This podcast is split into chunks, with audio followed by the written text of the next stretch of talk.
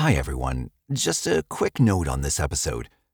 This episode is a continuation of the discussion that Michelle and I had last time, all about changing your habits, where Michelle offered some very practical suggestions about how to change your eating habits and make those habits stick. So, as you know, that episode ran a little bit long. So, this episode is really an outtake from that one where Michelle talked specifically about eating out and how to navigate eating out when you are trying to adjust your eating habits. So that's where this episode comes from, and we hope you enjoy it. Now, on with the show.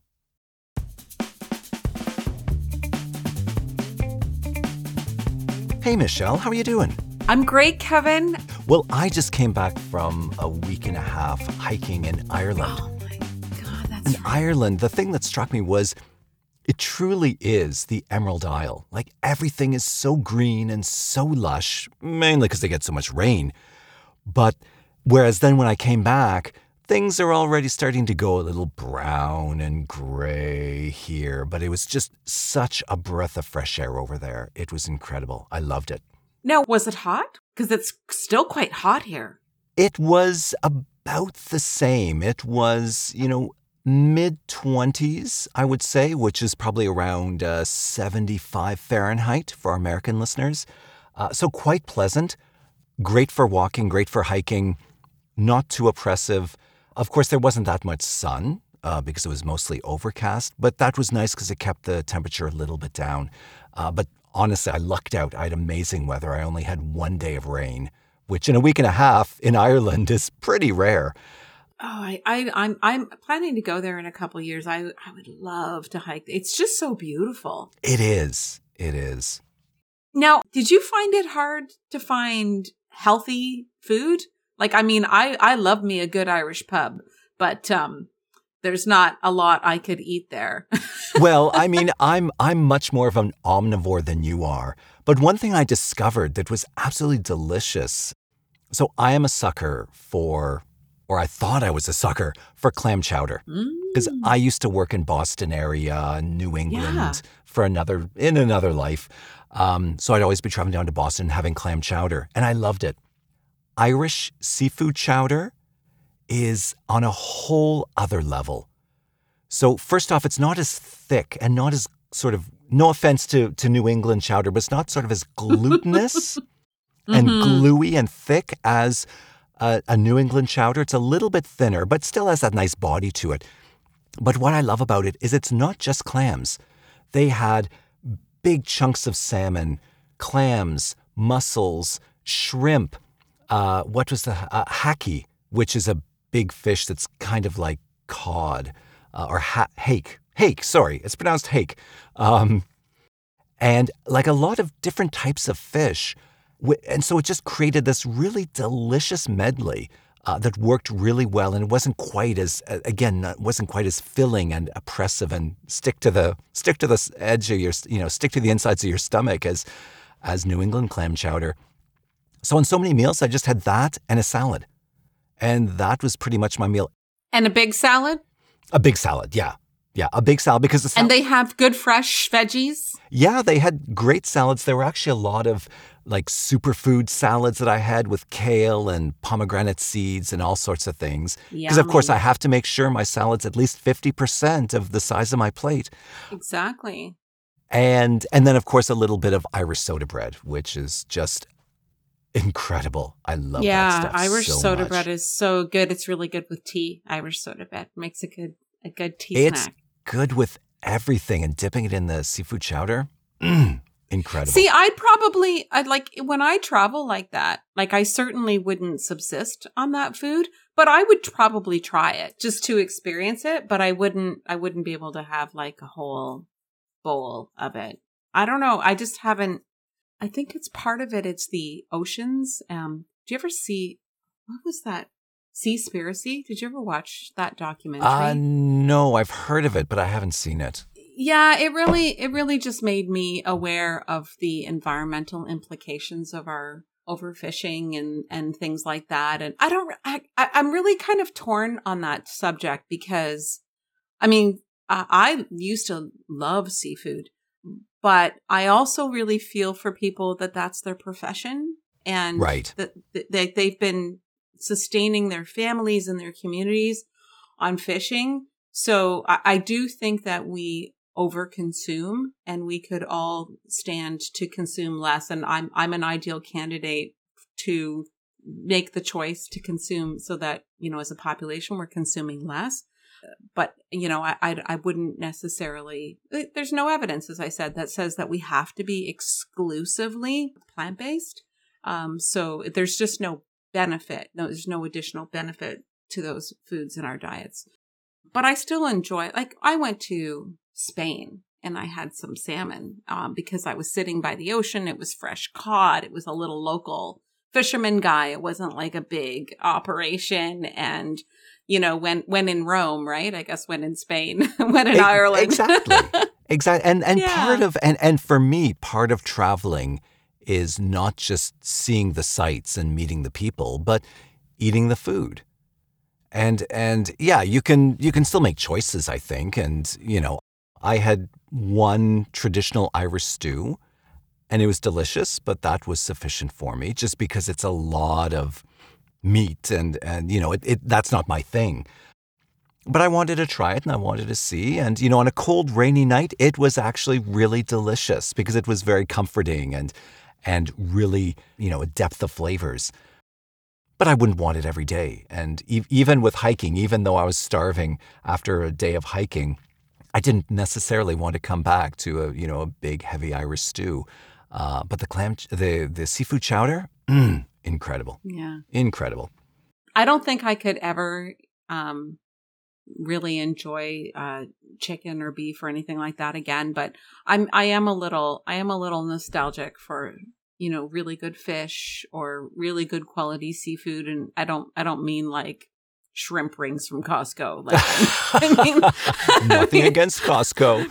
yeah, No, like but I it mean, needs I to be mean, I mean that fresh, that fresh um, fishing village sort of experience. But even you know, the Okinawans are one of the populations of the blue zones.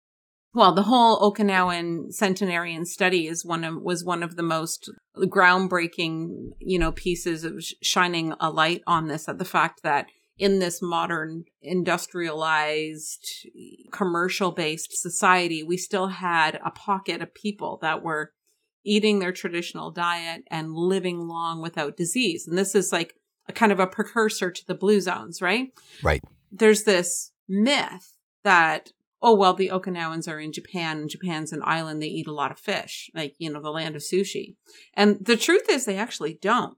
They eat a little bit of fish but they really the majority of their diet are like these purple yams like these purple Yes. potatoes Taro. and sea Mm, vegetables and, and and other things and it's not that they make a conscious choice there's like this symbiosis of their relationship with their environment their respect for the ocean their respect to just take what they need but not take too much and using using those foods more to enhance flavor of their vegetable dishes than making them the centerpiece on their plate. So I found that really interesting when I when I learned that. There's a lot of things a lot of assumptions that we make about other cultures that we use as justification for our dietary choices today.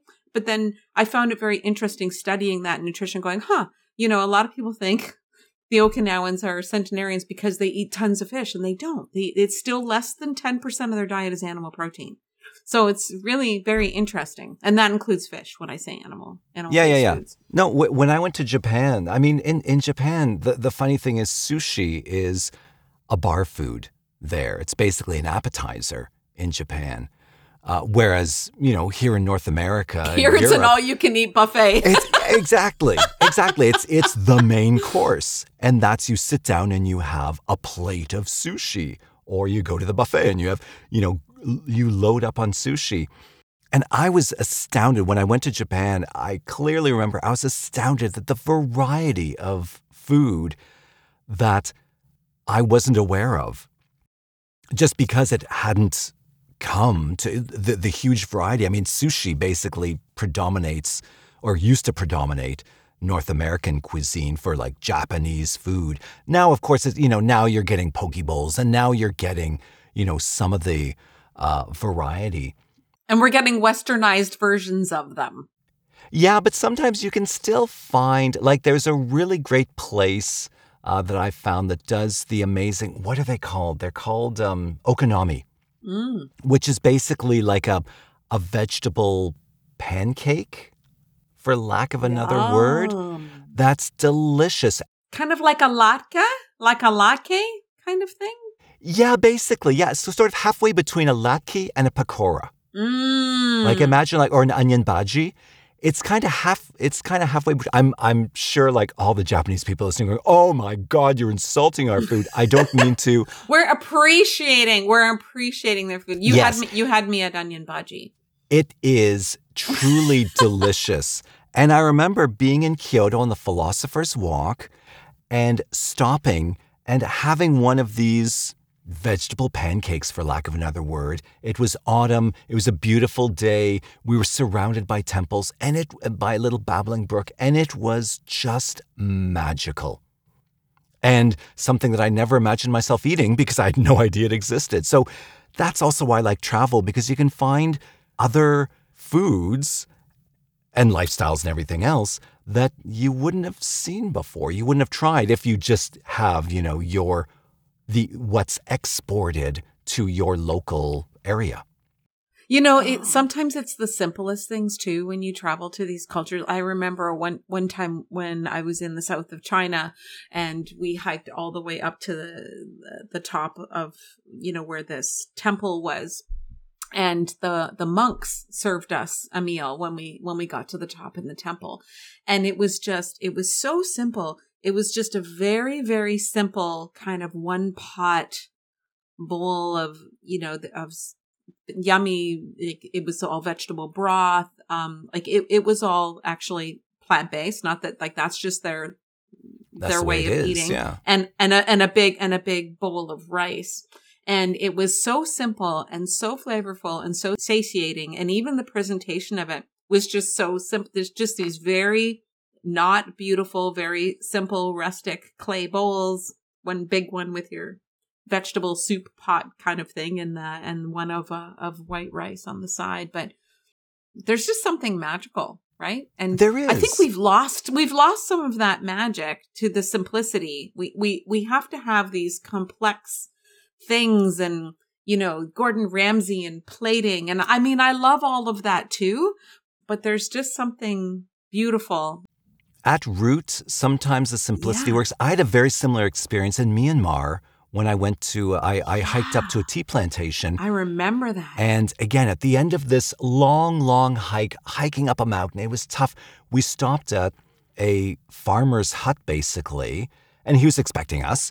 And he made this delicious, it was a pumpkin curry. And I still remember it so clearly.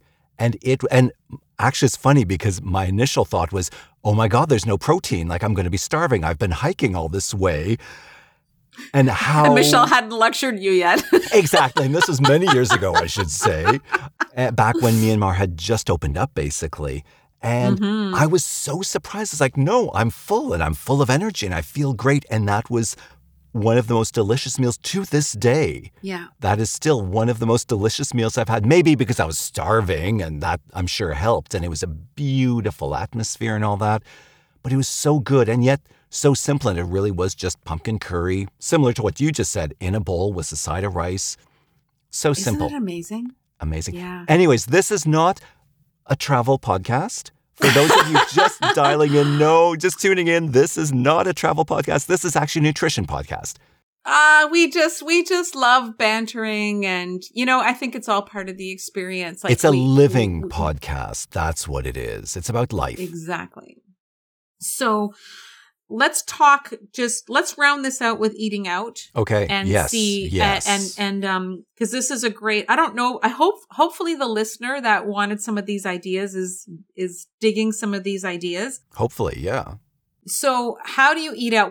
If you were like me and you would drive through all the time, the first step is stop doing that. Start eating more meals at home. Be more conscious about your food. And make eating out something that is very conscious and deliberate and not something that you just do because you're not willing to prioritize. You're not willing to plan. You're not willing to put yourself first. You're not willing to be serious about your goals. Make your, make your, your choices to eat out very deliberate and very enjoyable. So one of the things that I did was by eating out so much less, we then could afford when we made that conscious choice to go out to eat to go to really good quality restaurants Right. with really good quality food but that said kevin there's a real interesting paradox here some of the easiest places to eat out and have really good portions of vegetables and and potato and everything on your plate is to go to a steakhouse if your fr- if your friends want it, because if you think about it, That's steak- true. steakhouse That's is true. yeah. You always have to order your sides, right? So w- if we want to, if we're going out to dine with friends and they really want to go to one of these really big steakhouses, Yeah, I just order the sides. makes sense. I never thought of that. and I have a huge plate full of delicious vegetables and I ask them just to back off on the butter and things like that. I don't cook with it at home, so I don't make that big of a fuss Right. about the oils and stuff when I eat out because I don't, I don't eat out all the time. So that's that's one thing to do is is just focus on it differently. Now you have to know your triggers. Yes. If your Yeah. trigger is going to be I can't walk into that steakhouse without wanting like a giant steak, then maybe you make some other suggestions. Maybe you do Thai food. Maybe you do Mexican food. Maybe you go to a oh, one of my favorite cuisines is Ethiopian. Oh, I oh, gosh. love Ethiopian. Oh, Oh. so oh. good. And such a nice experience. Great for sharing with a bunch of people. I It love it. Not so great in a global pandemic. Yeah, maybe not. Maybe not. I can't believe you and I haven't had Ethiopian. I know we need to do Oh, that. There's, totally, there's, there- totally. There's Next two time you're in really town. great Ethiopian, and and do you know what? That's the other gift of opening your your mind to being willing to change and willing to try things and willing to stretch beyond those ten things or those three restaurants you used to always go to all the time. I never, ever in a million years probably would have even tried Ethiopian food if I hadn't made this change. So now I enjoy so many different cuisines and I'm cooking so many different cuisines that I never did before. Right. I used to make Kraft dinner and grilled cheese and Michelina's microwave dinners. well, I know when it comes to eating out, I mean, one philosophy I've always had, which I think might help, is actually two philosophies. One philosophy is I treat eating out like a little teeny tiny bit of travel, meaning I want to explore new places. I want to try something new and and eating out at a new restaurant, discovering a new restaurant is an super easy, super inexpensive way to try something new and to push your boundaries a little bit. So you can work a healthy aspect into this choice of choosing a place to go. My second rule of thumb is I never order, or never, I shouldn't say never, but I try to avoid ordering anything in a restaurant that I could make at home mm, yeah. because I want I want a really complex dish that I don't have the patience or the know-how or the ingredients or whatever. So like I can make a grilled cheese at home. I'm not going to order a grilled cheese at a restaurant. I want some crazy again, like Ethiopian's a perfect example. How else can I I'm not going to make injera at home. There's no way. It seems way too complicated. You need millet flour. It's it's just it's just complex. I'd probably do it. I'm sure you would. I'm sure you have, but I wouldn't. And you've got, you know, f- f- for people who don't know Ethiopian, just a quick, it's basically a massive pancake served on a platter, uh, It's so made of millet flour, It's and then you've got so good. little bundles of like five or six different curries, shall we say? Although it's not like Indian Yeah. curry, but little little stews, shall we say? Yeah. It might be lentils. It might be spinach. It might be, yeah. A, a, a friend of mine, actually from London, I, I took I took a bunch of people from work from London to an Ethiopian place once, and most of them didn't like it. And one of my friends called it big bread and stew. So that's kind of what it is. Shout out to Daryl. But it's basically injera, this massive pancake, millet flour pancake with a bunch of different stews on it. I would never do that because I'm not going to make like six different stews because it's a little bit of everything and then the injera. So that's a perfect opportunity for me to have something that I normally wouldn't have I, or I normally wouldn't make at home. It's just so delicious. So you can maybe treat eating out a little bit more like that, a little bit more of an adventure. Like an adventure. yeah, and try new things and branch out and then leave your 10 standards to your own home cooking.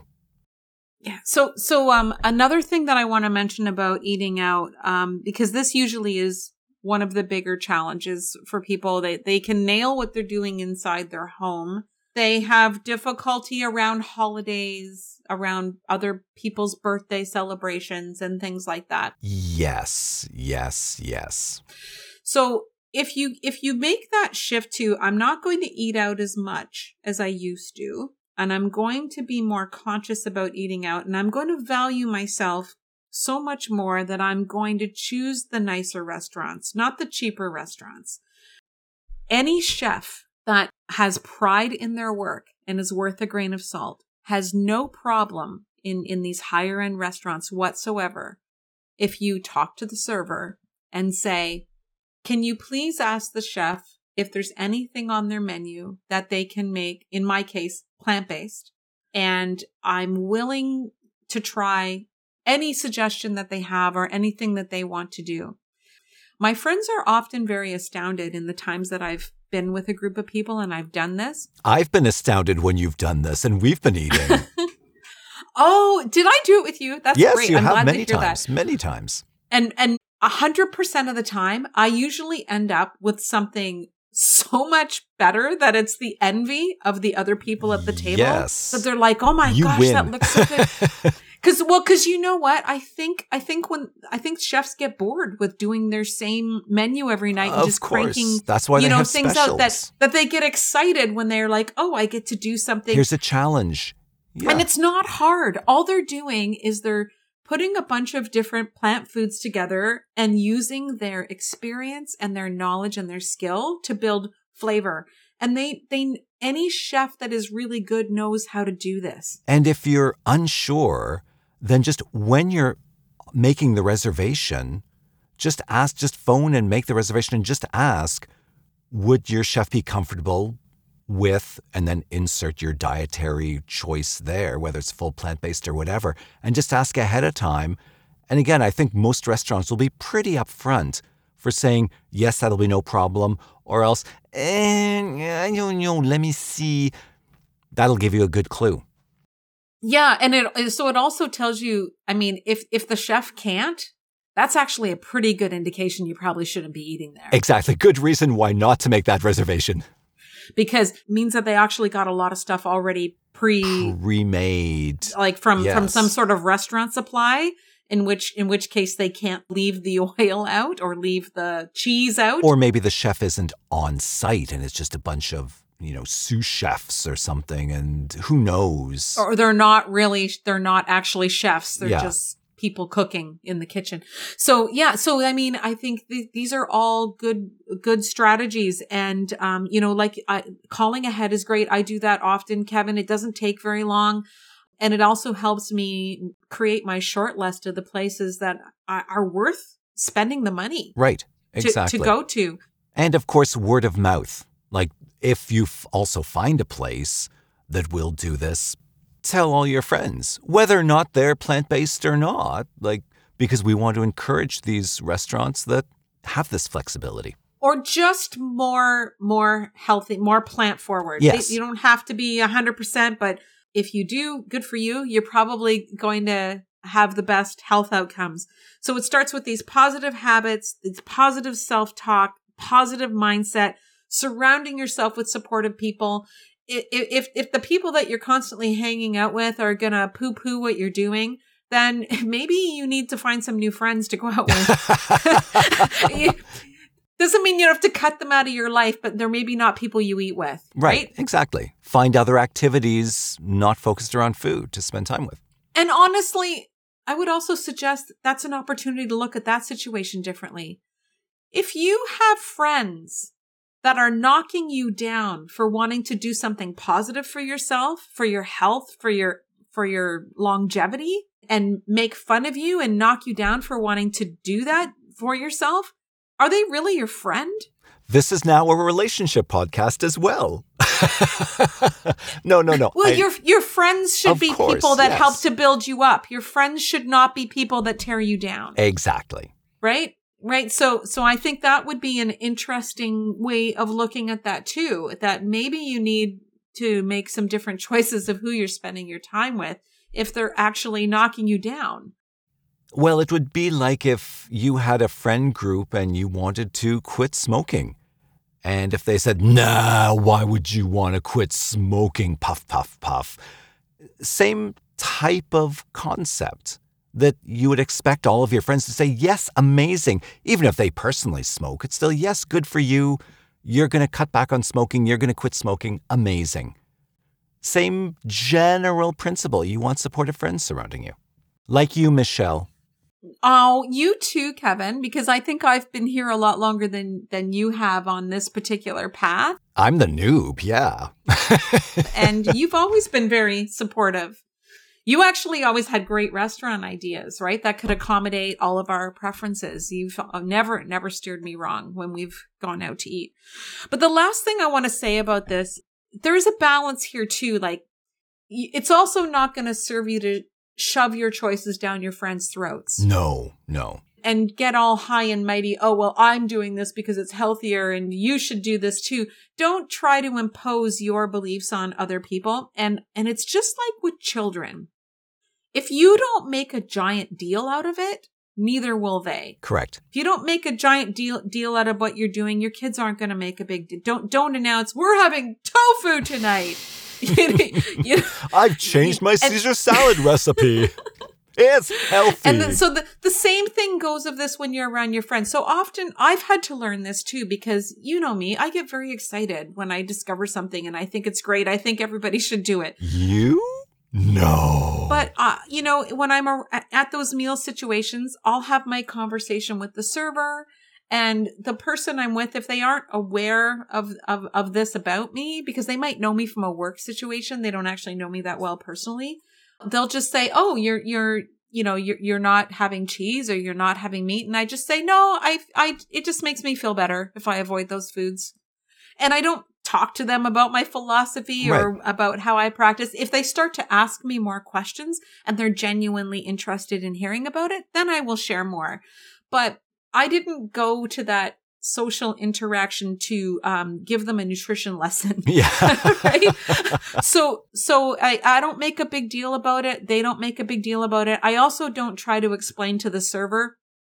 Often what I will say is I'm allergic hmm or I can't eat these foods and I don't really explain myself because there's so many allergies and things out there that that's that's not uncommon and um, there's never been an easier time in history actually to go out and find options Right. in reputable food establishments And you shouldn't have to tell your entire life story to the wait staff just to get your choice of food. yeah they don't need to know Like, you, you shouldn't have to go through this huge song and dance. Like, it's just, hey, I choose not Yeah. to eat something, and can you accommodate that? Like, it's a simple yes or no. And as you say, most good chefs will absolutely say, yes, I'm up for the challenge.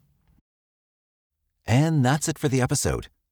Once again, we want to thank our listener for providing this incredible discussion topic to us.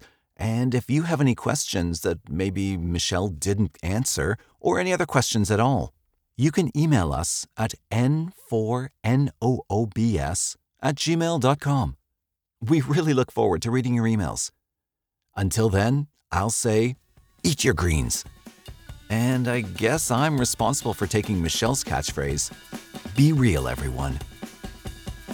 This has been Nutrition for Noobs. We hope you're a bit more enlightened about how your fantastic and complicated body works with the food you put into it. If you have a question or a topic you'd like Michelle to discuss, drop us a line at n4noobs at gmail.com. That's the letter N, the number 4, N O O B S, at gmail.com. If you haven't already, you can subscribe to the podcast on whatever your favorite platform might be. Also, please consider leaving a review or telling your friends. That's the best way to spread the word. We'll see you next time with another interesting topic. The views and opinions expressed on Nutrition for Noobs are those of the hosts. It is not intended to be a substitute for medical, nutritional, or health advice. Listeners should seek a personal consultation with a qualified practitioner if they have any concerns or before commencing any actions mentioned in the podcast.